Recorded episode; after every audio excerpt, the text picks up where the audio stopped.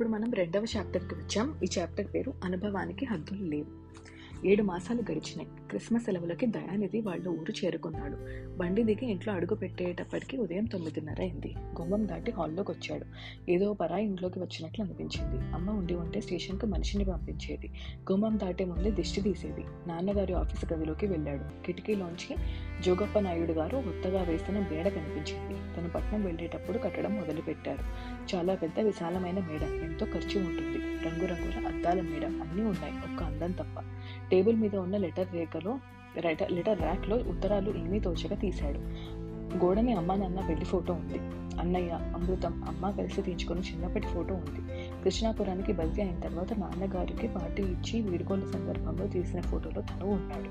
డ్రాయర్లో చిన్న shaving mirror ఉంది. తీసి తన మొహం చూసుకున్నాడు. రైలు బొగ్గుకి మొహం పాడిపోయింది వెంట్రుకలు కాడలుగా నుదుటి మీదకి జారాయి. దయానిధివి పెద్ద విశాలమైన నేత్రాలు నల్లటి పాపలు. కోలగా సాగిన కళ్ళు కళ్ళ చుట్టూ కాటుక పెట్టుకున్నట్టే ఉండే నలుపు సోగగా జారిన కనురెప్పలు. ఆర్చిల అమర్చబడ్డ కనుబొమ్మల మధ్య కత్తిరించిన వెంట్రుకల మెరుపు చదరమైన తలకట్టు గుండ్రటి పొడుగాటి మెడ. పల్చటి పై పెదవి నవ్వుతూ ఉంటే జాలిగా మెరిసే పళ్ళు మూతికి కుడి వెంపున చిన్న నొక్కు. తను చూసి అతనికి నవ్వొచ్చింది. అకస్మాత్తుగా అమ్మని చూస్తున్నట్లు అనిపించింది తనలో నుంచి అమ్మ తొంగి చూస్తున్నట్లు తనలో ఎవరో ఉంటే అతన్ని జీవింప చేస్తున్నట్లు నిజంగా తల్లి చావలేదు. అతనిలోనే ఉండిపోయింది. హెచ్ఈ వెల్స్ తన అల్లుడు ఇండియాలో ఉన్నాడని రాశాడు. అతని మేనమామ నార్వేలో ఉండొచ్చు. ఎంతమంది రక్తమో అతనిలో ప్రవహిస్తోంది. Kalidas Aristotle Saint Francis of Assisi Molla French విప్లవంలో Robespierre Vemana Veeresalingam Pantulu వీళ్ళందరి రక్తం కోమలిలో ప్రవహిస్తోంది. ఆమె అతనిలో అంతా. అందరూ ఈ మానవ రక్తంలో ఏకమైపోయారు. సృష్టి అంతముందే వరకు వరదలై మానవ రక్తం ప్రవహిస్తూ అందరినీ బంధించి ఏకం చేసి మృత్యువుకు అతీతమైపోతుంది. అదే కావాలి అమరత్వం అంటే తనలో తల్లి అమరత గడించుకుంది. తను పట్నం నుంచి రెండు నెలల క్రితం తండ్రికి రాసిన ఉత్తరం తీసి చదవడం మొదలుపెట్టాడు. అన్నయ్య ఇష్టపడకపోయినందుకు విచారిస్తున్నాను. నాకు ఎట్లాంటి అభ్యంతరము లేదు. మొగాడు ఏకాంతంగా ఉండలేడు. నాకు తెలుసు. ఆధారపడి ఆదుకునేటందుకు స్త్రీ అంటూ ఉండకపోతే మొగాడి జీవితం సంపూర్ణం కాదు. చుక్కాని లేని నావ. ఉద్రేకం లేకుండా ఉన్నప్పుడు ఇట్లాంటి ఆ ఉత్తరం నాన్నకి రాయగలడా? ఇంట్లోకి రా బావా కాఫీ తాగు స్నానం చేద్దు కానిలే ఉత్తరం మూసేసి ఉలిక్కిపడి పక్కకు తిరిగాడు. అమృతం ఏం దయ్యం అనుకున్నావా? అమృతం అంటూ గోడనుకున్న ఫోటో కేసి చూశాడు. అవును అమ్ములు. ఇద్దరు నవ్వుకున్నారు. అమృతం నాన్న తాలూకు దూరపు చుట్టం చిన్నప్పుడు అమ్ములు అనేవారు. ఆ అమ్మాయిని అన్నయ్యకిస్తామనుకున్నారు ఆ సంబంధం ఎందుకు పొసగలేదో అతనికి తెలియదు. చిన్నప్పుడు పోతులు అల్లరి చేసేది జడ ఉండేది కాదు. అందరూ ఏడిపిస్తూ ఉండేవారు. ఇప్పుడు ఎట్లా మారిపోయింది? ఎగాదిగా చూశాడు. అమృతం అతను గుర్తుపట్టలేనంతగా మారిపోయింది. ఈ పదేళ్ళలోనూ మిసమిసలాడే చామన ఛాయ గంభీరమైన కళ్ళు ఉంగరాలు తిరిగి మెడంతా ఆవరించుకున్న పెద్ద జుట్టు బలమైన నడుం గట్టిగా గుండ్రంగా ఉండే భుజాలు అన్నిటికంటే ఆకర్షణీయమైన వక్షస్థలం. ఇంగ్లీషు ఫ్యాషన్ మ్యాగజైన్లో బొమ్మలు లాగా రొమ్ములు ఆశ్చర్యంతో భయంతో చూశాడు ఆమెకేసి కాఫీ బాబా చల్లారిపోతుంది. అతనికి ప్రాణం లేచి వచ్చింది. అతను ఇంతవరకు అంత ముద్దుగా బాబా అన్న వాళ్ళు ఎవరూ లేరు. మామయ్య గారి సుశీల అతను అతన్ని పిలవనే పిలవదు. పైగా ఆమె ధోరణి చిన్నప్పటి నుంచి ఎరుగున్న దాని మళ్ళీ ఉంటుంది. అతనితో మాట్లాడలేదు. అమ్మ చెప్పడం తప్ప నిన్ను బాగా ఎరుగును. పెద్ద బావ బాగా తెలుసు. ఆ పాపం అత్తయ్యకి నేనంటే ఎంత ఇష్టం. నువ్వు నీ మొగుడు సెలవులోకి రమ్మని ఎన్నోసార్లు రాసింది. మా వారికి ఎప్పుడు తీరుబడేది కాదు. ఏదో పాపం జబ్బుతో బాధపడుతూ ఉండడం కంటే పోనీ పుణ్యస్త్రీ జన్మ. కొంగుతో కళ్ళు తుడుచుకుంది. తల్లి పోయిన తర్వాత పరామర్శ చేసిన వారిని చాలా మందిని చూశాడు దయానిధి. ప్రతి వాళ్ళు విధాయకంగా తప్పనిసరిగా ఏడ్చినట్లుగా ఉండేది. అమ్ములు కన్నీరు సహజంగా ఉంది. ఇతరుల దుఃఖాన్ని పంచుకోవటం తన నైజమల్లే. మీ ఆయన కూడా వచ్చాడా? పేరేమిటి? కొంగు కళ్ళ మీద నుంచి తొలగించింది. పసుపచ్చ పల్చటి ఖద్దరు చీర ఎందుకో అతని కాళిదాస నాటకంలో శకుంతలకు స్ఫురణ వచ్చింది.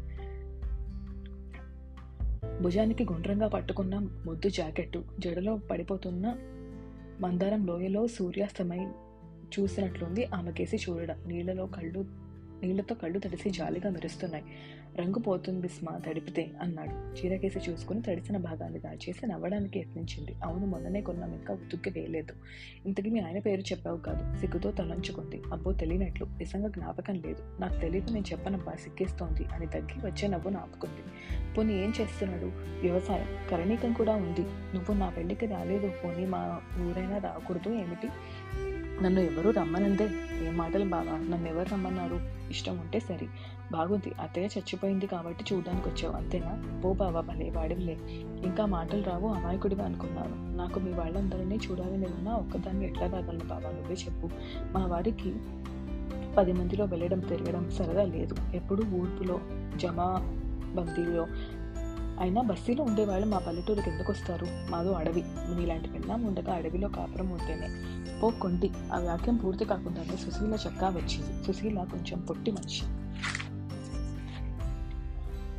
చిన్న నుదురు. చిన్న కళ్ళు. గుండ్రని బుగ్గలు. బాగా ఎర్రటి ఛాయ. కళ్ళు చూడ మొహానికి నిండిచ్చింది. హలో డాక్టర్ గారు కాబోలు. మీరు మెయిల్లో దిగినట్లు తెలుస్తుంది కాబట్టి ఎప్పుడు వచ్చారని అడగక్కర్లేదేమో. హలో సుశీలాదేవి గారు మీరు అన్నదాన్ని ఎంత మాత్రమో ఖండించాను. మీరాక పట్నం నుంచే కాబోలు? అవును మీరు సత్యానికి దగ్గరగా వచ్చారు. అమ్ములు నవ్వుతోంది. ఏమిట్రా ఇదంతాను? సుశీల కొంటగా నవ్వింది. మొగుడు పెళ్ళాం సరసాల మధ్య నేనెందుకు? అని వెళ్ళబోయింది అమ్ములు.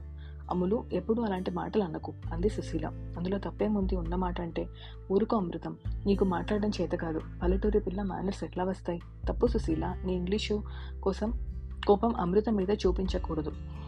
లేకపోతే ఏం మాటలవి ఏం మాట్లాడుకున్నా మొగుడు పిల్లలు పెళ్ళి గొడవే తను చేసుకుందిలే ఓ పల్లెటూరు ముద్దుని. అమ్ములు పెదవులో అసహాయమైన కోపంతో వణికిపోతున్నాయి. ఏమిటి చూసి ఆ ఎత్తి పొడుపులు? ఎప్పుడు ఏమన్నానని? మొద్దు మహారాజో ఎవరో మొగుడంటూ ఉన్నాడు. పద్దెనిమిదేళ్ళు వస్తున్నాయి నీకు అది లేదుగా? అతిగా వాక్కు.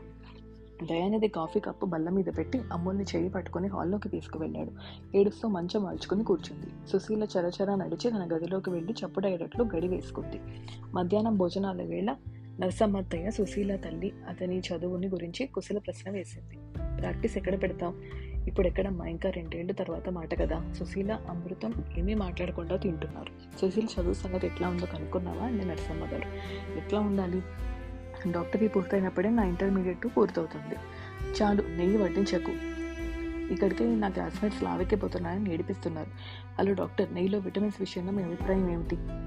నీకు చెప్పేటందుకు నేను ఎంత వాడిని నవల కొన్ని విటమిన్స్కి అబ్జర్వ్ చేసుకునేందుకు బాడీ ఫ్రీ డిస్పోజిషన్ ఉంటుంది. అంటే ఏం చేస్తే లావెక్కిపోతానో అని భయపడుతూ లావుని గురించి ఆలోచిస్తావు. దేన్ని ధ్యానం చేసి అదే అయిపోతామని హిందూ ఫిలాసఫీ చెబుతోంది కదా. భక్తుడు ప్రార్థన వల్ల దైవత్వం పొందుతాడు. నీ కేసులో ఒబెసిటీ అనే అబ్స్ట్రక్ట్ కాన్సెప్ట్ ఊహించుకుని భయపడతావు. నీ బాడీ ఇంట్యూటివ్గా రియాక్ట్ అయ్యి నువ్వు ఏది కాకూడదు అనుకుంటున్నావో అదే అవుతావు. నరసమ్మ గారు అడ్డం వచ్చి నీకేమైనా తెలుస్తుంది అమ్మ? అమృతం తలెత్తలేదు. నువ్వు నేను చదవలేని ముద్దులు మనకెందుకు? అని నవ్వించబోయింది. సుశీల అందుకుంది. అది మొద్దేం కరమం అది ఆవకాయ పెట్టినట్టు. నా జోలికి ఎందుకు ఆవకాయ పెడతాను? అండమాన్స్కి రాణినే అవుతాను ఎక్స్క్యూజ్ మీ. చూసావమ్మా నరసమ్మ పిన్ని నా జోలికి తనకెందుకు మళ్ళా నే ఏమన్నా అంటే వచ్చిరాని ఇంగ్లీష్ మాటలతో. అబ్బా పోనీ లేవే ఏదో నలుగురు ఏకమైనప్పుడు ఏకమైనప్పుడే అచ్చట్లు ముచ్చట్లు వేళాకోళం. చేస్తే నీకెంత కోపం ఎందుకు? వాళ్ళ నాన్న tahsildar.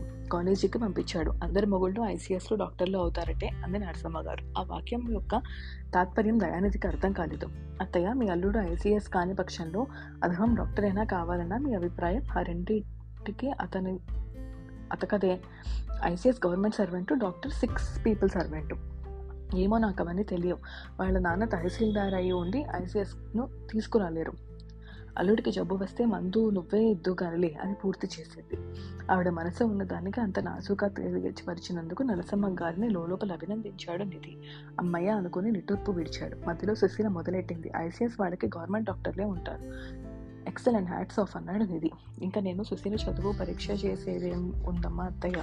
Sushila secretary of state services బోగట్టా కూడా వల్లే వేసింది. ఇంతకీ మన దేశంలో చదువుకున్న మగాళ్ళ ఆశయం ఐసీఎస్లో కావడం చదువుకున్న స్త్రీల ఆశయం ఐసీఎస్లకు పెళ్ళాలు కావడం తీరా అయ్యేది తాలూకా గుమాస్తా పెళ్ళాం అని అమృతం వాక్యం పూర్తి చేసింది. ఓ తాలూకా గుమాస్తా కరణ కంటే మెరుగులే అంది సుశీల. నేను నీతో అనలేదు మా బావతో అంటున్నాను. నేను నీతో అనలే మా అమ్మతో అంటున్నాను. అంది సుశీల. నేను కొంతవరకు అమృతంతో ఏకీభవిస్తున్నా. సుశీల చెప్పిన దాంట్లో కొంతవరకు యథార్థం కాలేకపోదు లేదని అనుకోవడానికి కొంతవరకు సాహసిస్తున్నానని చెప్పేటందుకు సంకోచించవలసిన అవసరం ఉందని అనుకోవలసి వస్తుంది అన్నాడు నిధి నరసమ్మ గారు కూడా నవ్వుకున్నారు. సుశీల ముఖం చిట్లించుకుంది. ఇంతకీ నా లావుకు మంది చెప్పలేదు. నీ మొహం నువ్వు లావని ఎవరన్నారే ఎదిగే పిల్లలు బొద్దుగా ఉండరా ఏంటి? అమ్ములు చూడు గుండ్రంగా కూజాలు కూజాల జబ్బలు అది. పూజ గొట్టంలా ఉంటే బాగుంటుందేమో అన్నాడు నిధి. నన్నేం ఆక్షేపించనక్కర్లేదు. నాకు చెప్పలు ఎక్కడున్నాయి అంటూ అమ్ములు జాకెట్ కేసి చూసుకుంది. పుస్తలు గొలుసు పమిట్లో సర్దుకొని నాకేం పేషన్లు ఫ్యాషన్లు లేవు. చేతులు లేని రవికలు. ఇక్కడ ఎవరికి చేతులు లేని రవికలు లేవులే మహా. ఇట్లాంటి మాటలంటేనే నాకు ఒళ్ళు మండుకుని వస్తుంది. ఒళ్ళు మండిన వాళ్ళ చేత ఆవకాయ పెట్టించాలి అన్నాడు నిధి. నరసమ్మ గారు నవ్వింది. ఆవకాయ పెడితే మీ అమ్మే పెట్టాలి పాపం. అప్పులు చేసిన అత్తయ్యే చేయాలి. అంది సుశీల. అమ్ములు కోపంగా సుశీల కేసి చూసింది. అత్తయ్య చచ్చి స్వర్గానుంది ఏం మాటలు అత్తయ్య? నర్సమ్మ గారు అందుకుంది. అవునే మరి బ్రతుకున్న నాళ్ళు మేము ఎవ్వరం నోరెత్తి పో నోరెత్తలేదు. మాకు దమ్మిడి ముట్టలేదు. మరి ఏం చేసేదో ఎన్నాళ్ళకు పెట్టేదో మొన్న మొన్న నగలు ఎవళ్ళకి పెట్టేదో మొన్న మొన్న నగలు మూడెకరాలు అమ్మితే కానీ అప్పులన్నీ తీరినాయి. విధవ డబ్బు పోతేనే హాయిగా రాణిగా బ్రతికింది. హాయిగా పుణ్యస్త్రీగా చావు చచ్చింది. ఎన్నాళ్ళకి ఎవళ్ళకి ఎందుకు పెడుతుంది? తన కొడుకులకి కోడళ్ళకి పెడుతుంది. అమృతం వాక్యం పూర్తి కాకుండానే సుశీల అడ్డం వచ్చింది. కోడళ్ళకి అనే బహువచనం వద్దు కోడలికి అను. సరే అడ్డం రాకు నువ్వు. నిధికి పెండ్లామంటూ రాదా ఏమిటి? ఏ నీ బోటిదో? నా బోట్ నా జోలికి వద్దని ఎన్నిసార్లు చెప్పినా నీకు జ్ఞానం లేదా? ఏ నీ బోటి చదువుకున్నదో అనబోయాను. అబ్బా ఉంటవే చెప్పి చెప్పనీవే పోనీలేవే నీకెందుకు అంత? అంది నరసమ్మ గారు అవునవును నేను నరసమ్మత్తయ్యతో ఏకీభవిస్తున్నాను ప్రజా పరిపాలనా యుగంలో నా వాక్ స్వాతంత్రం ప్రథమ స్థానం అన్నాడు నిధి. లేకపోతే తన పుట్టింటారకి పెట్టుకుంది.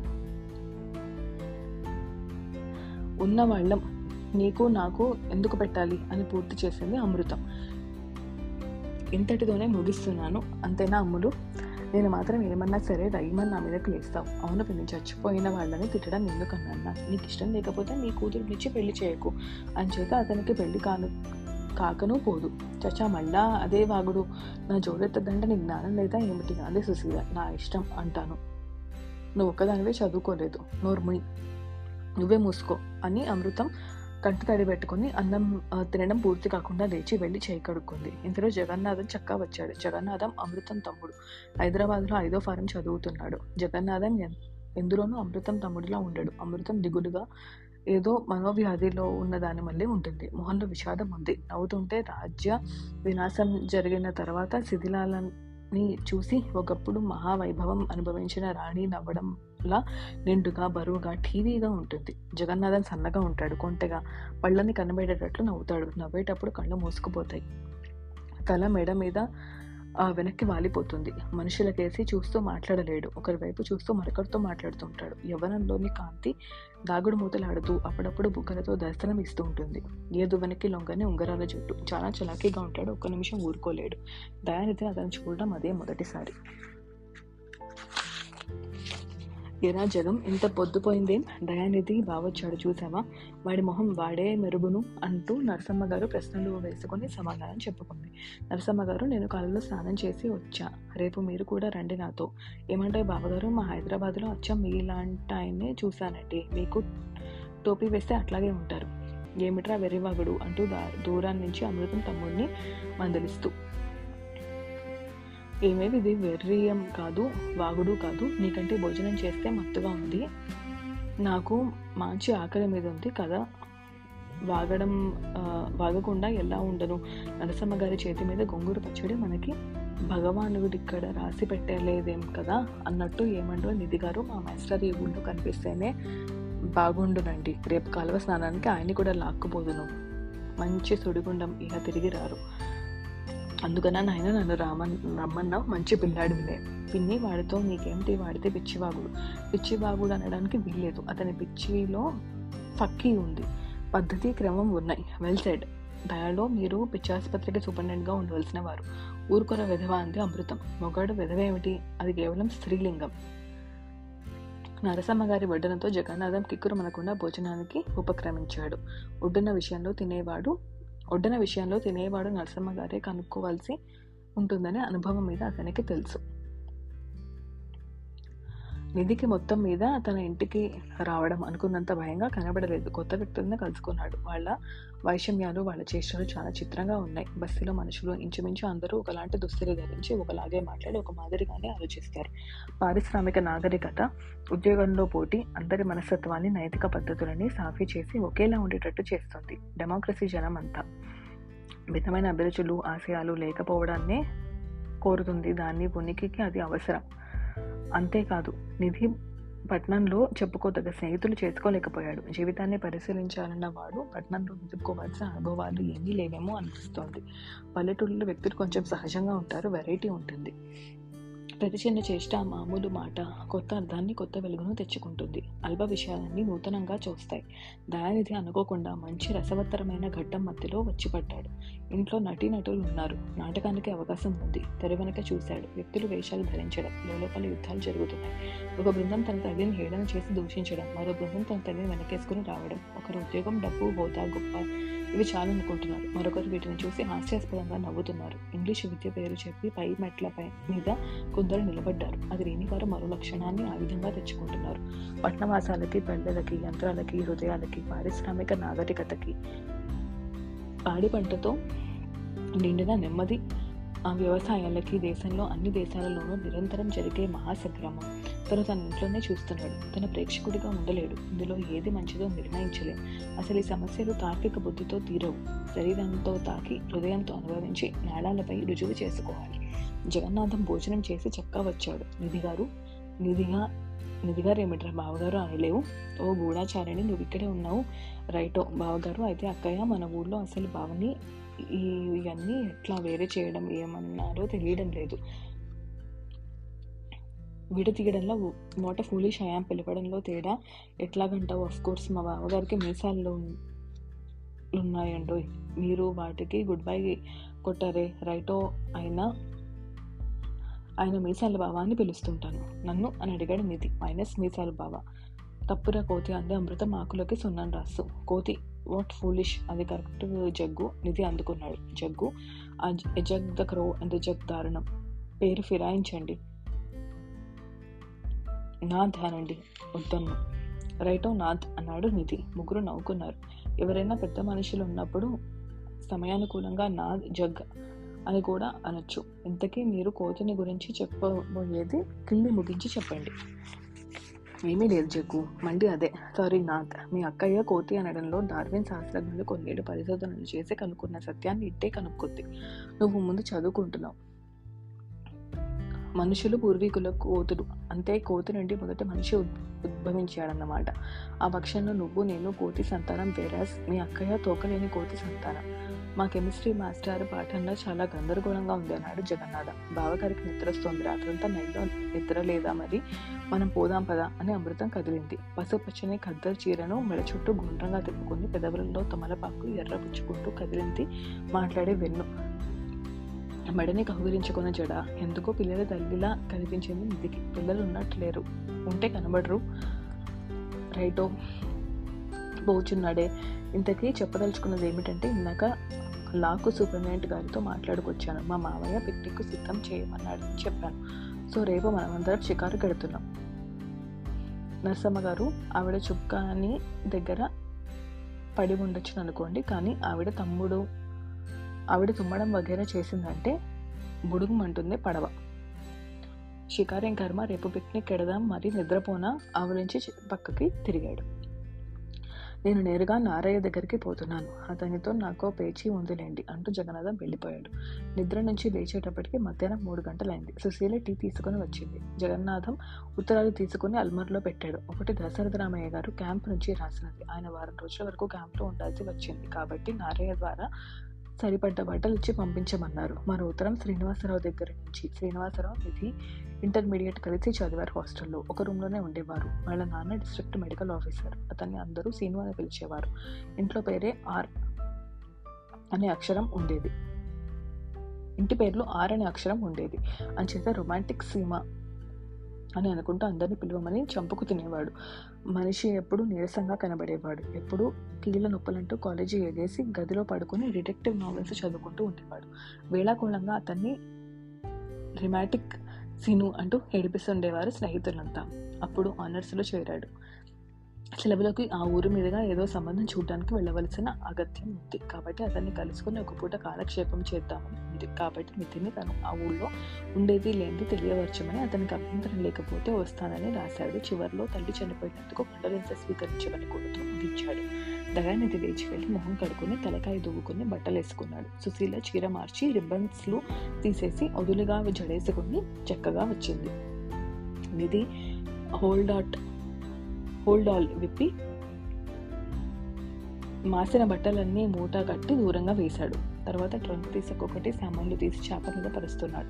అరడజన పుస్తకాలు రెండు ప్యాకేజీలు ఒకటి పెద్దది ఒకటి చిన్నది. లెటర్ కేసు మంచం మీద పెట్టారు ఇవన్నీ ఏమిటి? కాలేజీ టెక్స్ట్ బుక్ల అంటూ సుశీల పుస్తకాల్ని పరిశీలించడం మొదలుపెట్టింది. నా కోసం ఏం తెచ్చావు? పట్నం నుంచి డాక్టర్ అనుంది. దయానిధికి సుశీల అక్కడి నుంచి వెళ్ళిపోతే బాగుంటుంది అనిపించింది. సుశీల కొంచెం తొట్టిలో నారయ్య ఉన్నాడేమో చూసి రావుతూ లేడు బాబా నారయ్య తమ్ముడు జీడి మామిడి తోటలోకి వెళ్తామని వెళ్ళారు. ఇంకా వచ్చినట్టు లేరు అని పక్క గదిలోంచి అమృతం అనింది. మంచివాళ్ళు తమకి తెలియకుండా హాని చేస్తారు అనుకున్నాడా నిధి. ఎట్లా సుశీలను ఆ అవతలకి పంపడం? నువ్వు టీ తాగుతావా? కాఫీయా సుశీల? అన్నాడు. నాకు పట్టెపొలేం లేవు రెండును. ఎందుకు? ఏమీ లేదు సాయంత్రం కూడా ఒక్కసారైనా కాఫీ తాగకపోతే ఎట్లాగో ఉంటుంది. కొంచెం కాఫీ ఇచ్చామంటే నీకు సర్వదా కృతజ్ఞుడి అన్నాడు. ఇప్పుడేగా టీ తాగాం. నేను పెడుతున్నా బావా అంటూ లోపల నుంచి అమృతం అంది. కాఫీ సామాను కుంపటి చప్పుడు వినబడుతోంది. మిడ్వైఫరీ మాన్యువల్స్ తీసి సుశీల చదవడం మొదలుపెట్టింది. చిచి ఇవేం బొమ్మలు పాడు అని డోకొచ్చిన శబ్దం చేసింది. నీకెందుకు సుశీల? అవన్నీ మా టెక్స్ట్ బుక్స్. నేను డాక్టరీ మాత్రం చదవను. ఖచ్చితంగా అనింది. అట్లాగైతే భారతదేశం అధిక జనసంఖ్యం తగ్గే ఆశలు మంట కలిసినాయి అని అతను నవ్వుకున్నాడు. మా నాన్ డీటెయిల్డ్ రాబిన్సన్ క్రూజో అంది గర్వంగా. చూసావా ఎంత మంచి పుస్తకమో? డాక్టర్లు బాధ పడలేకే రాబిన్సన్ క్రూజో ఏకాంతంలోకి పారిపోయాడు. నర్సమ్మత్తయ్య లేచిందేమో చూడు. ఆ ప్యాకేజీలు ఏమిటి? నా కోసం ఏం తెచ్చావు డాక్టర్? ఇవా ఇవి మందులు. ఏ మందులో చూడని డాక్టర్ సుశీల. నువ్వు నన్ను డాక్టర్ని పిలవడం బొత్తిగా బాగుంటుంది ఇంకా నేను డాక్టర్ని కాలేదు. రెండోది ఒక పేషెంట్కి నేను డాక్టర్ అవుతాను కానీ అందరికీ కాను. పైగా నవ్వు పిలుస్తుంటే ఎట్లాగా ఉంటుంది కూడాను. అంటూ ఆమె కేసి ఎగాదిగా తేరిబార చూశాడు కనుబొమ్మలు చిట్లించాడు. డాక్టర్ని పిలిచినందుకు ఎక్స్క్యూజ్ మీ డాక్టర్ అని నాలిక కొరుక్కుంది అదే అలవాటైపోయింది. పైగా అలా పిలిస్తే నువ్వు సంతోషిస్తావనుకున్నాను. అది సుశీల. కాదు నేను సంతోషించనని నాకు తెలుసు. అది నువ్వు సమాధానపరుచుకునేందుకు సృష్టించుకున్న కారణం. నన్ను బాధ పెట్టడం నీకు సరదా. నీకు మొత్తం డాక్టర్లపై ఉన్న కోపం అంతా నా మీద చూపిస్తున్నావు. నాకు డాక్టర్ల మీద కోపం ఎందుకు? నువ్వు చిత్రంగా మాట్లాడుతున్నావు. నిన్ను వూండ్ చేశానా? అంది. ఇదివరకే వూండ్ ఉన్న వాళ్ళని మనం వూండ్ చేయలేం. నిజం చెబితే నువ్వు బాధపడతావు. నేను బాధపెట్టడం నాకు ఇష్టం లేదు నాకు చేత కాదు. నేనేమీ అనుకోను. చెప్పు నిధి మీ డాక్టర్లు అంటే ఎందుకు ఇష్టం లేదు? చెప్పకపోతే నాకు రాత్రంతా నిద్ర పట్టదు అంది. ఊరికే అన్నాను సుశీల తమాషాగా మాత్రం ఊహించలేదే. చెప్పి తీరాలి నువ్వు. మాట మార్చేస్తున్నావు. నేను ఓన్ చేశాను. ఎందుకో చెబితే ముందు జాగ్రత్తగా ఉంటాను. ఏదో మీ అమ్మ ఉందని మా అమ్మయ్య ఒంటిగా ఉన్నాడని ఇక్కడికి వచ్చాం కానీ నీకు మనసులో ఏవో బాధలు ఉన్నాయంటే మా ఊరికి నేను రేపే వెళ్ళిపోతాను అని సుశీల తలకాయ ఉంచుకుంది. నిజం సుశీల నువ్వు అలా అనుకోవద్దు. మీరందరూ ఇక్కడికి రావడం వల్ల నాకెంతో సంతోషంగా ఉంది. మీరు లేకపోతే చాలా దిగులు పడిపోయేదును ఏమీ లేదు. నువ్వు కట్టుకున్న చీర లాంటిది మా అమ్మకు ఉండేది అది జ్ఞాపకం వచ్చింది అంతే అన్నాడు. ఈ చీర మీ అమ్మదే. అమ్మ కట్టుకు చూడవే నీకెంతో బాగుంటుందని చంపుకు తింటే కట్టుకున్నాను. ఇప్పేస్తానుండు. నా ముందే కర్మ. సుశీల వెళ్ళింది. బ్రతికాండ్రా దేవుడా అనుకుని చిన్న ప్యాకేజీ పొట్లం కోటులో జేబులో దాచేసి మిగతావి ట్రంక్లో సదరం మొదలుపెట్టాడు. ఇంతలో కాఫీ తీసుకుని అమృతం చక్కా వచ్చింది. పట్నం నుంచి బావ ఏదో చాలా తెచ్చాడే నాకేం తెచ్చావు బావ అని అడుగుతుందేమోనని భయపడ్డాడు. బావా నువ్వు పట్నం మళ్ళా వెళ్ళినప్పుడు మా ఊళ్ళో దిగావంటే నీకు ఇట్లాంటి ప్యాకేజీ ఇస్తాను తీసుకెళ్తూ కానీ అంత అమృతం. ఏమిస్తావు? సజ్జపాలు. మాకు మంచి పూతరేకులు వస్తాయి అవి కజ్జికాయలు. కజ్జికాయలు మనము తింటామంటూ చక్కా వచ్చాడు. జగన్నాథం నీకోసం ఇక్కడేం సిద్ధంగా లేవు. ఇవన్నీ ఏమిటండో అంటూ జగన్నాథ పుస్తకాలను పరామర్శ చేసి సొంత పెట్టెలా పెట్టి కలకడం మొదలుపెట్టాడు. తప్పురా అవన్నీ అలా ఉంచు. ఇదేమిటండో ఈ ప్యాకేజీ కాగితం తొలగించి అట్టపెట్టి బయటకు లాగాడు. సుశీల చీర మార్చి చక్కా వచ్చింది. ఏదో నన్ను చూడనీయమని ఆ పట్టె పెట్టి లాక్కుంది. జగన్నాథం మండలం లాక్కుని హాల్లోకి పరిగెట్టాడు. సుశీల తరుముకుంటూ వెళ్ళింది. అమృతం గుమ్మంలోకి వచ్చి నారాయణ కేక వేసింది. నారయ్య వాడిని ఇలా లాక్కురా. ఆ పెట్టె పుచ్చుకొని చక్కా పోతున్నాడు. నారయ్య తువ్వాలు నడుపుకి బిగించాడు. దబ్బాయి గారి పని మా ఇదిగా ఉందండి. కోతల్లది అంటూ అరుగు మీద కొంత పెనుగులాట జరిగిన తర్వాత ఆ బట్టని సుశీల తీసుకువచ్చింది. అదేమిటో చెప్పేస్తా నాకేమిస్తావు? అన్నాడు జగన్నాథం. నువ్వెందుకు అయ్యా పెద్ద అళ్ళలో కెరగ కేకపడతావు అని కసురుకుని నారయ్య దొడ్లోకి వెళ్ళాడు కేకలేసి అదమాయించేటందుకు నేటిలో వ్యక్తి దొరికాడు కదా అని లోపల నారయ్యకు పరమానందం. కెమెరా? అంటే ఫోటోగ్రాఫ్లు తీసేదా? అని అడిగి అడిగింది అమృతం. నిధి నా ఫోటో తీయవు అంది సుశీల. మనుషులు పడతారా? ఒక మనుషులే కాదు. ఆకస్మిక ఛాయాచిత్రం అనగా స్నాప్షాట్ కూడా రాత్రి బవళ్ళు ఇక్కడ తీయబడును. సరసమైన రేట్లు అని పూర్తి చేశాడు జగన్నాథం. ఏది నన్నుది అని చేతులు కట్టేసుకొని మూతి బిగించి నిలబడ్డాడు. ఓ బాగున్నావులే కోతిలా అంది అమృతం. నేను భవదీయ సోదరుండని. మరువకుము మగువ. ఈ మధ్య తెలుగు దంచేస్తున్నారండి బావగారు క్లాస్లో. నా పేపరు అర్థం కాక మా మాస్టర్ ఫస్ట్ మార్కు ఇచ్చేసి ఊరుకుంటున్నారు. ఈ పూటకి ఫోటోలు తీయడం ఆపు చేయడం అయింది. రేపు పిక్నిక్ మంచి దుస్తులతో సెంట్ పౌ పౌడర్లు వగైరాలతో వచ్చిన వారందరికీ ఉచితంగా ఫోటోలు తీసి వారి వారి ముక్కులకే తగల్చబడను. ఏమంటారు బావగారు? అయితే నిధి ఎవరిని తీయని అంది? Sushila what a foolish. ఎవరిని వాట్ ఎ ఫూలిష్. నన్నే. మనమందరం రేపు తీయించుకుందాం. లాకుల దగ్గర లాకుల దగ్గర న్యాచురల్ సీనరీ ఉంటుంది. ఏం జగ్గు? అని అన్నాడు నిధి. మమ్మల్ని మీరు సరిచేసుకోండి. No Jag. Call me Nath. రేపు తీయించుకుందాం. మరి ఈ పూట నువ్వు నారయ్య వెళ్ళి రేపటికి తెడ్లు తాడు అన్ని ఏర్పాటు చేసి నాగేటందుకు మనుషుల్ని మాట్లాడండి. రైట్. కానీ నారయ్యకి నాకు మాటలు లేవు. నేను మీ ఇద్దరికి రాజీ చేస్తాగా. నారయ్యతో బయట కొంత ప్రసంగం చేసి చక్కా వచ్చాడు నిధి. నారయ్య ప్రశాంతాన్ని కొంతవరకు జగన్నాథం భంగం చేశాడనే చెప్పాలి. ఏవో కొత్త రకం మొక్కల్ని నారయ్య దొడ్లో పాతాడు. ఓ కుర్ర ఓ కర్ర పుచ్చుకొని ఓ దానిమ్మ పండుని తీసుకుని ఆ కుర్ర ఆ కర్రతో కొడుతూ దొడ్డంతా జగన్నాథం తిరగడం అప్పటికి రెండుసార్లు జరిగింది. మొదటిసారి చూసి నారయ్య ఊరుకున్నాడు. ఏదో కుర్ర ఆయన కదా అని. రెండోసారి అది అదేమిటని అడిగితే హోమ్ గోల్ఫ్ అనే ఆట. మాట దక్కదన్నాడు. నారయ్య ఆ మొక్కల్ని ధ్వంసం చేయడానికి తన అవతారం ఎత్తినట్లు ప్రవర్తించడం చూసి నారయ్య కోల్టు మండిపోయి ఆ కర్రని విరిచి అవతల పారేశాడు. గొయ్యి తీసి అందులో దానిమ్మకాయను పూడ్చాడు. జగన్నాథం మళ్ళా ఇవాళ ప్రొద్దున జీడి మామిడికాయని తీసుకుని సిద్ధమయ్యాడు. ఆ జీడి మామిడి ఆ కాయలు కొయ్యడానికి తను బాధ్యత వహించాడు. గనక రాజీకి నారయ్య ఒప్పుకున్నాడు. ఇద్దరు లాకుల దగ్గరికి వెళ్ళారు దయానిధి లోపలి వచ్చేటప్పటికి సుశీల మంచం మీద మడిచిపెట్టిన కోటును తొడుక్కు చూసుకుంటోంది. చూస్తున్నావా బావ? వద్దంటుంటే ఆ కోటును నలిపి పొడి చేస్తోంది పాడు చేస్తోంది అన్నాడు అంది అమృతం. నాకు సరిపోయింది చూసావా? నిధి నేను నీ అంత లావు ఉన్నానన్నమాట అంది సుశీల ఎగాదిగా చూసుకుంటూ ఆ కోటు సుశీల మోకాళ్ళ దాకా వచ్చింది. ఆ కుడి వైపున ఆ ఎత్తు ఏమిటంటూ అమృతం విరగబడి నవ్వుతోంది. విరగబడి నవ్వినప్పుడు పళ్ళు అంత బాగుంటాయని అతనికి తెలీదు. ఎందుకా నవ్వు? నీకేమన్నా ఫ్యాషన్స్ తెలుసా? పాడా? నార్త్ ఇండియాలో వింటర్లో లేడీస్ అందరూ కోట్లు వేసుకుంటారు వస్తే అమ్ములు మీ ఆయన ఎప్పుడన్నా కోట్ వేసుకున్నాడా అంది వెక్కిరిస్తూ సుశీల. ఆ ప్రశ్న అడిగించుకునే అర్హత నీకు లేదు కదా కోటు కోసం పెళ్ళి చేసుకుంటుంది కాబోయ్ పెళ్ళి బాబోయ్ అంది అమృతం. అదిగో మళ్ళా నా పెళ్ళి మాట ఎందుకు ఎత్తుతావు? ఆ నవ్వేమిటి పిచ్చ కింద? సుశీల మళ్ళా చూసుకుంది. మధ్య మొత్తం పెట్టడం వల్ల కుడి వెంపున ఏర్పడ్డం ఎత్తుని చూసి నాలుక కొరుక్కుని కుడివైపున దగ్గరికి కోటు విప్పి జేబులోంచి చిన్న ప్యాకేజీ తీసింది. అమృతం కిందకు జారిపోయిన పమిటి కొంగులో స- సరిగా సర్దింది సుశీల. చేతిలోంచి తటారున నిధి ప్యాకెట్ లాక్కున్నాడు. అదేమిటో చూపించమని అతన్ని ఇద్దరు చంపుకు తిన్నారు నన్ను అడగండి ఇది మీకు అనవసరం అన్నాడు. దాన్ని మాకు ఇవ్వన ఒక్కర్లేదు. అదేమిటో చెప్పు చాలు అన్నారు. రహస్యాలంటే స్త్రీకి గిట్టదు. స్త్రీ హృదయం ఒక రహస్య మందిరం. దాన్ని పురుషుడు తెలుసుకోనంతకాలము స్త్రీ పురుష వ్యత్యాసాలు వృత్యాసాలు ఉండాల్సిందే వ్యత్యాసాలు ఉండాల్సిందే అనుకునే సనాతనులు భ్రమపడుతున్నారు. ఆ రహస్య అంతా ఊహకి దాసులై సౌందర్య పిపాసులు కల్పించేదే. కానీ వారిలో ఏ రహస్యం లేకపోవడం సరిగదా? సృష్టిలో వారికి అర్థం కాని రహస్యాలతో అసలు మానవునికి నిమిత్తం లేదన్నట్లుగా స్త్రీలు ప్రవర్తిస్తూ ఉంటారు. గుప్పెట్లో గాలిని దాచి ఇదేమిటో చెప్పుకో అంటే పురుషుడు కొంత వ్యవధినివ్వండి ఆలోచించి చెబుతాను అని అంటాడు. స్త్రీ గుప్పెటను రక్కేసి వేళ్ళని బలవంతంగా లాగి తీరా చూసి ఓ సింతే నాకు అక్కర్లేదో పొమ్మంటుంది. ప్రపంచం పురుషుడికి చెందుతుంది. దాన్ని శోధించి అర్థం చేసుకోవాలి కానీ ఏం లాభం? పురుషుడికి స్త్రీ పురుషుడు స్త్రీకి చెందుతాడు. అందుచేత ప్రపంచ రహస్యంతో స్త్రీకి ఏం నిమిత్తం వీళ్ళు వదిలేటట్లు లేరు కదా అనుకున్నాడు నిధి. ఇది ఒక మందు. ఆ మాత్రం దానికి అంత దాపరికం ఎందుకు అంది సుశీల. నేనేమి దాచలేదు. అందులో సీసాలు బద్దలవుతాయేమోనని నా భయం అన్నాడు. కొంప తీసి పొటాషియం సైనైడా? అంటే అదో విషయం తాగితే హాయిగా బాధ లేకుండా చచ్చిపోవచ్చు అంది సుశీల. అబ్బాయి ఇది విషయం కాదు. ఆర్టిఫిషియల్ గోల్డ్ చేసేందుకు ఇదో ద్రావకం. ఏది చూడని? వద్దు వద్దు. వెలుగులో దీన్ని బయటకు తీస్తే దీని పటుత్వం తగ్గిపోతుంది అంటూ ఇది కోటు వేసుకుని అరుగు మీదకు నడిచాడు. ఎదురుగుండా వచ్చింది జోగయ్యప్ప నాయుడు గారి కూతురు నాగమణి. జోగయ్యప్ప నాయుడు గారు కాంట్రాక్టులు చేసి బోరెడు డబ్బు గడించాడు. పెద్ద కొడుకు ఇంగ్లాండ్ వెళ్ళాడు.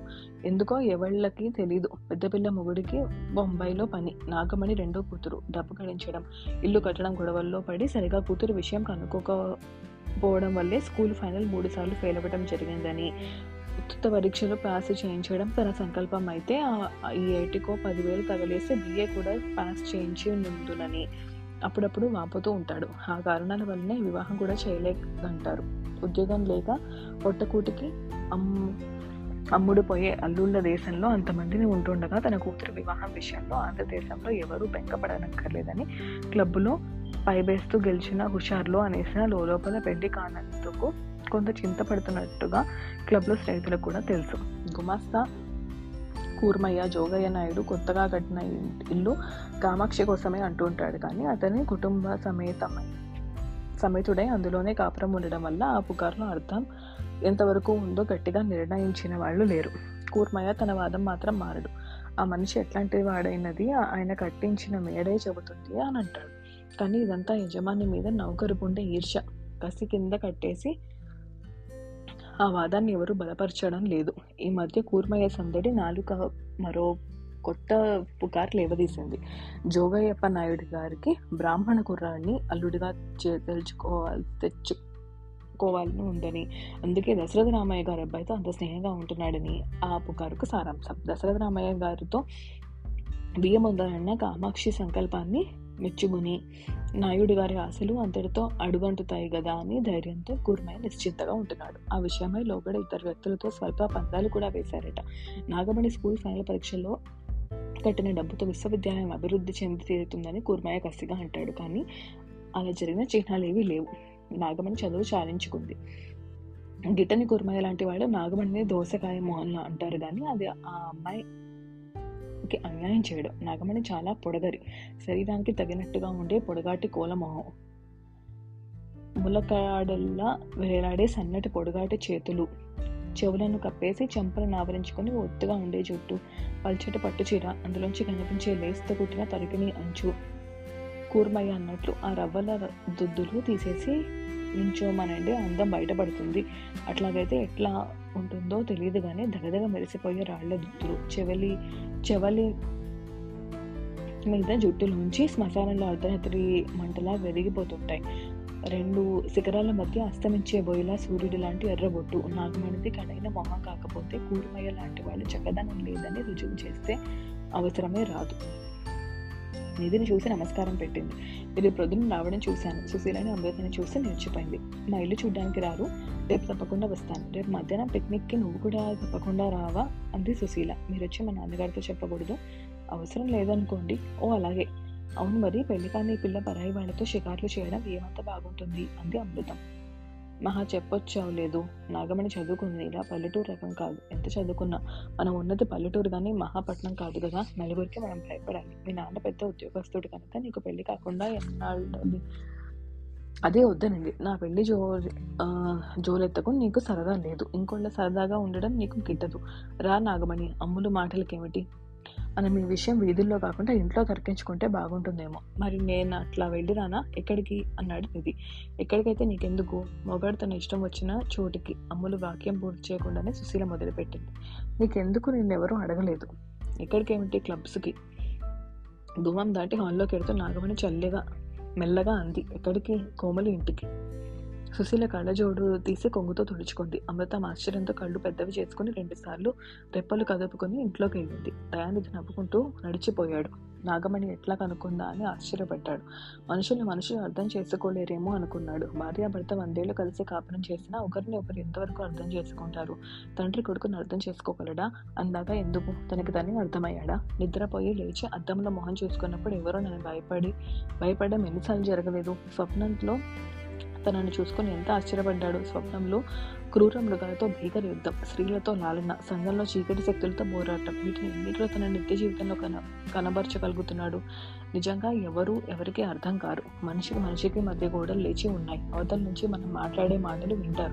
మన చేష్టలను చూస్తారు. ఆ మాటలు మాట్లాడిన వ్యక్తి ఆ సమయంలో అట్లాగే చేస్తాడు. అని సంఘం నిర్ణయించుకొని వాడిని తక్కెట్లో తూచి పరువు కట్టేసి వాడితో నిమిత్తం వదులుకుంటుంది. నూటికి తొంభై మంది మార్లు తొంభై తొమ్మిది మార్లు. వాళ్ళు అనుకున్నట్లుగానే ఆ మనిషి ప్రవర్తిస్తూ ఉంటాడు. సంఘం కట్టిన విలువ సరైనదని రుజువైపోతుంది. అందుకని తన నియమాన్ని అందరూ పాటించేటట్లు చేసుకునే బలం సంఘానికి ఉంది. అందుచేతనే సంఘం అంటే అమృతం లాంటి వాళ్ళకు అంత భయం. మనిషి మనిషికి మధ్యలోనే కాదు గొడవలు ఉండడం ప్రతి మనిషిలోనూ ఒక తెర ఉంటుంది. ఆ తెర ఊడిపోకుండా సంఘం కాపలా కాస్తుంది పగటిపూట.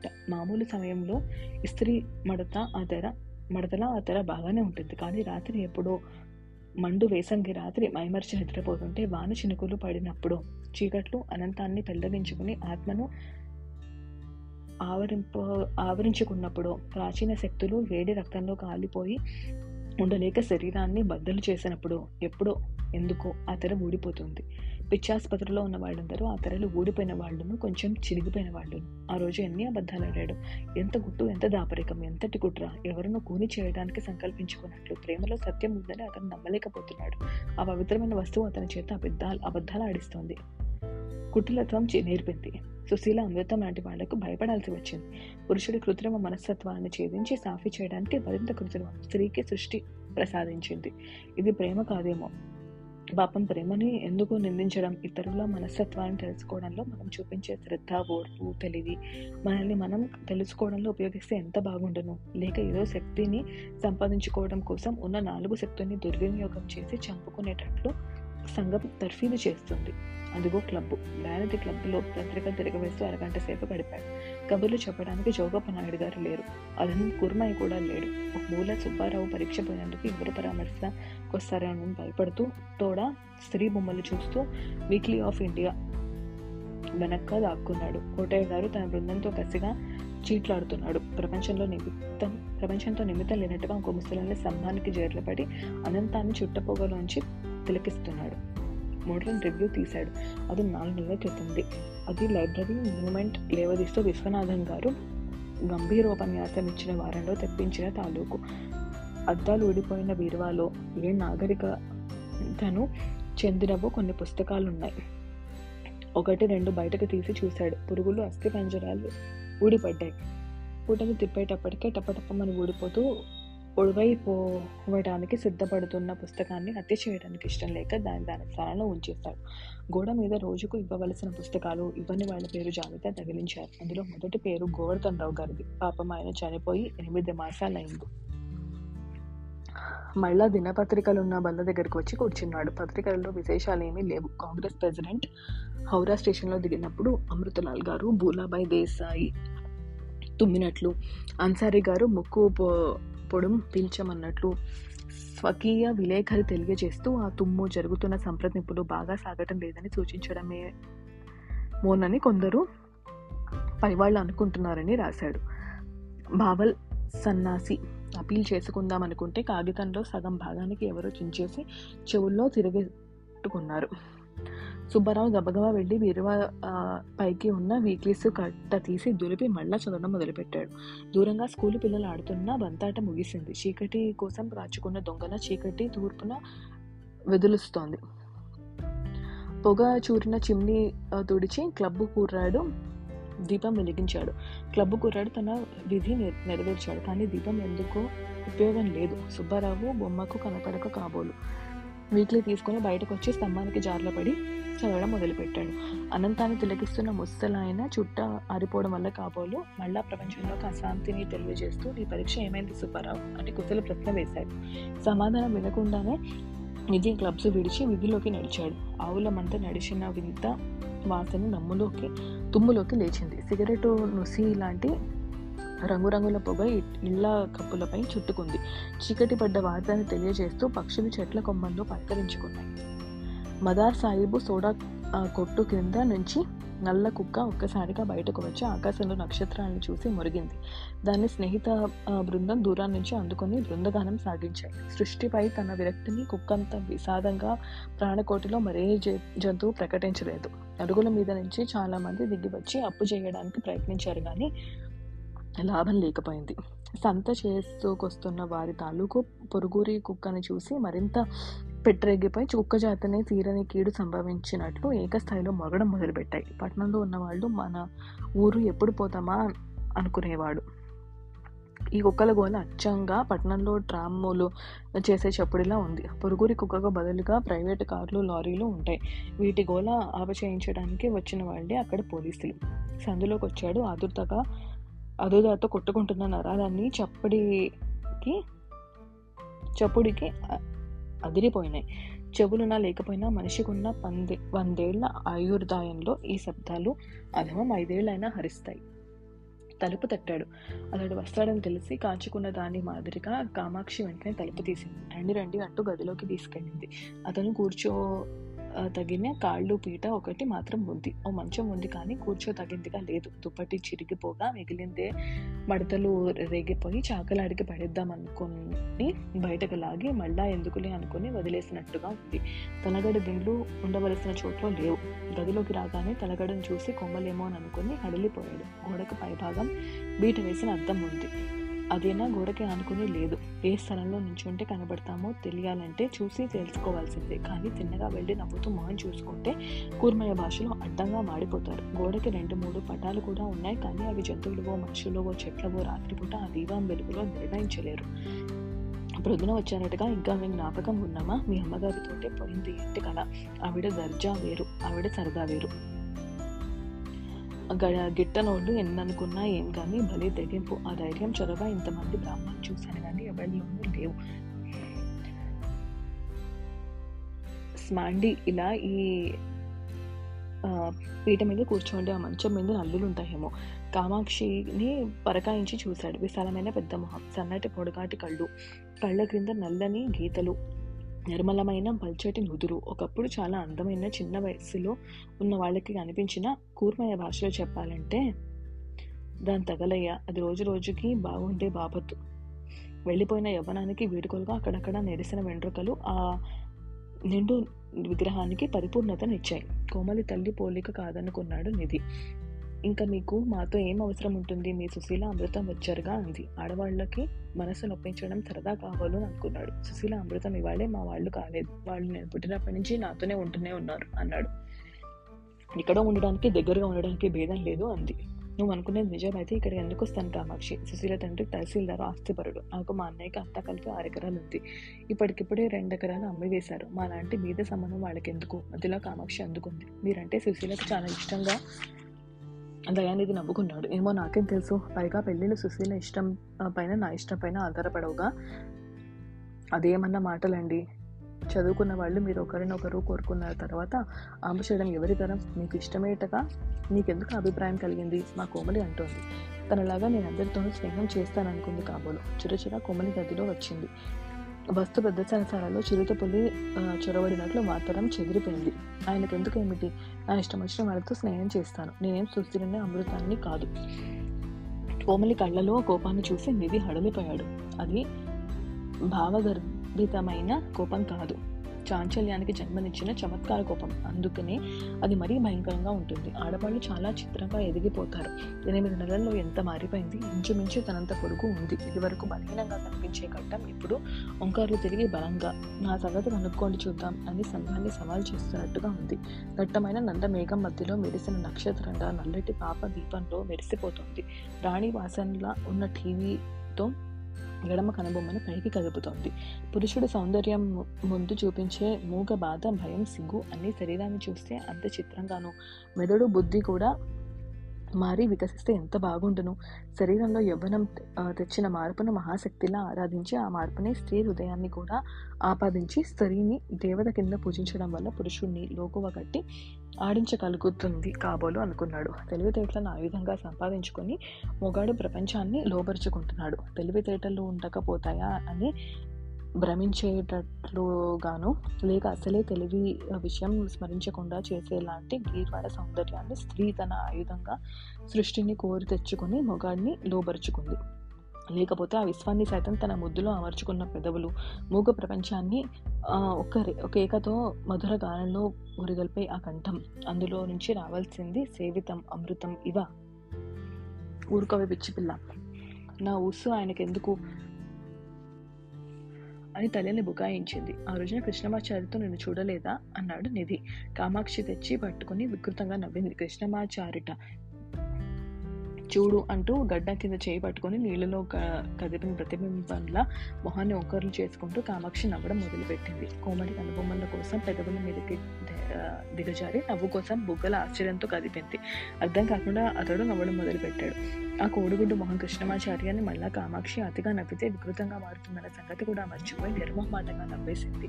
మా పొలం పక్కనే వాళ్ళ పొలమును. వాడు అందరితోటూ ఎకసెకాలు ఆడతాడు అంది కామాక్షి. పోనీ మనోడు అన్నాడు. ఎవరన్నారు మీతో? అనుకుంటున్నారు. మీ బ్రాహ్మణ కంటే నయమేలేండి మేము.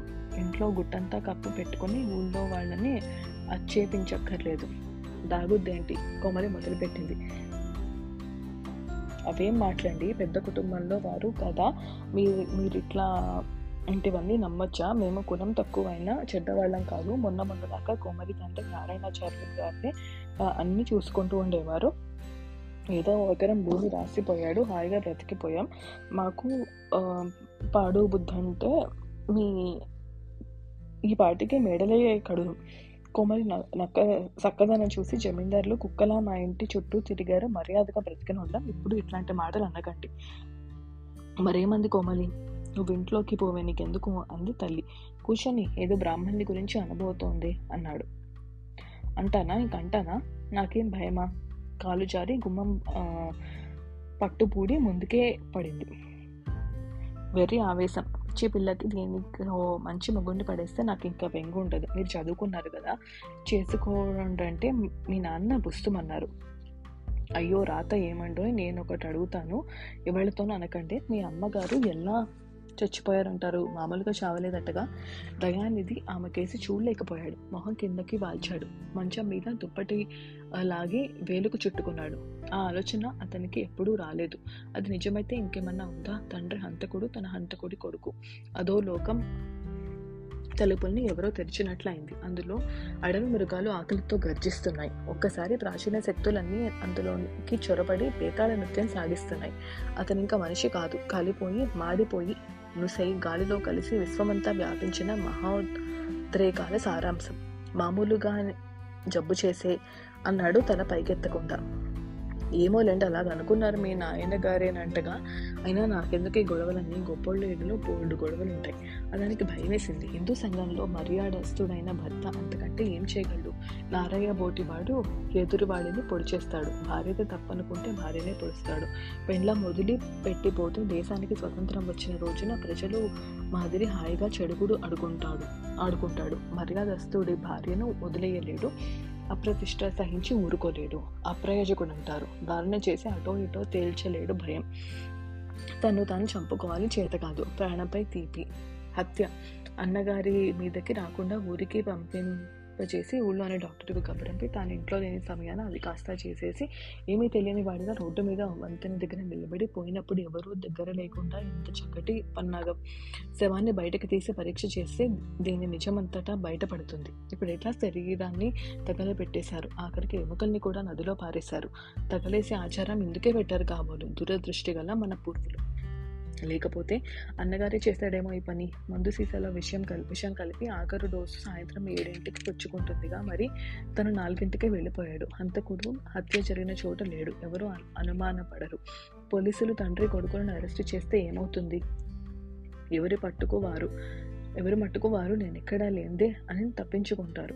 ఇంతకీ చంపడానికి తగినంత కారణం ఎవరికి ఉంది? తండ్రి నువ్వు ఎక్కడున్నావు కోమలి కోసం వెళ్ళాను. కోమలి సాక్ష్యం కోసం కోర్టులో గడుస్తారు ఈడుస్తారు అబ్బే మా ఇంటికి అసలు రాందే నాతో ఆడికేం పని? అని కళ్ళు పెద్దవి చేసి కనుబొమ్మలు ఎగరేస్తూ మూతి అలా చుట్టుకొని అంటుంది కాబోలు. ఏమయ్యా రాలేదంటుంది ఈ పిల్ల చదువుకున్న వాడిలా వాడివి అబద్ధాలు ఆడతావా? తలకాయలో మెదడు గుండెలోకి రాగినట్లు అయిపోయింది.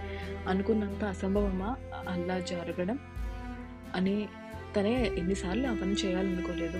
కానీ అలాంటివి ఏమీ జరగవు. అనుకోవడానికి ఆచరించడానికి మధ్య చాలా దూరం ఉంది. ఒక పర్వత శిఖరం మీద నుంచి మరో దేశంలో ఉన్న పర్వత శిఖరం మీదకి దూకడం లాంటిది. ప్రతి దేశానికి పుష్కరంలా పన్నెండు సంవత్సరాలకి ఒకసారి వాళ్ళందరూ అనుకున్న వాటిని యథేచ్ఛగా ఆచరణలో పెట్టచ్చని ప్రభుత్వం టామ్ టామ్ చేస్తే ఏం జరుగుతుంది?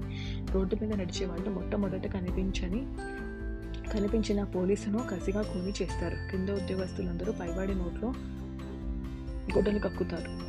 పెళ్ళాం భర్త నెత్తి మీద పులుసు రా చిప్ప వదిలేసి కొరకంచకు కాలుస్తుంది. రోగి డాక్టర్ని మంచానికి కట్టేసి నోట్లో రూళ్ళ కర్ర దోపి టెంపరేచర్ చూస్తాడు. కోడలు అత్తగారి మురుక్కాలవలోకి తోసి ఈదమంటుంది. స్కూలు పిల్లల మాస్టర్ చేత గోడ కుర్చీ వేయించి ఏది ఇప్పుడు చెప్పు అలాస్కాలో ఏం పండుతుంది? అని అడిగి సమాధానం చెప్పిన తర్వాత గుండు సున్నాని మార్కు అంటూ చుట్టూ గుండ్రంగా తిరుగుతారు. అంచేత ఇట్లాంటివి అసంభవం అనుకున్నాడు నిధి.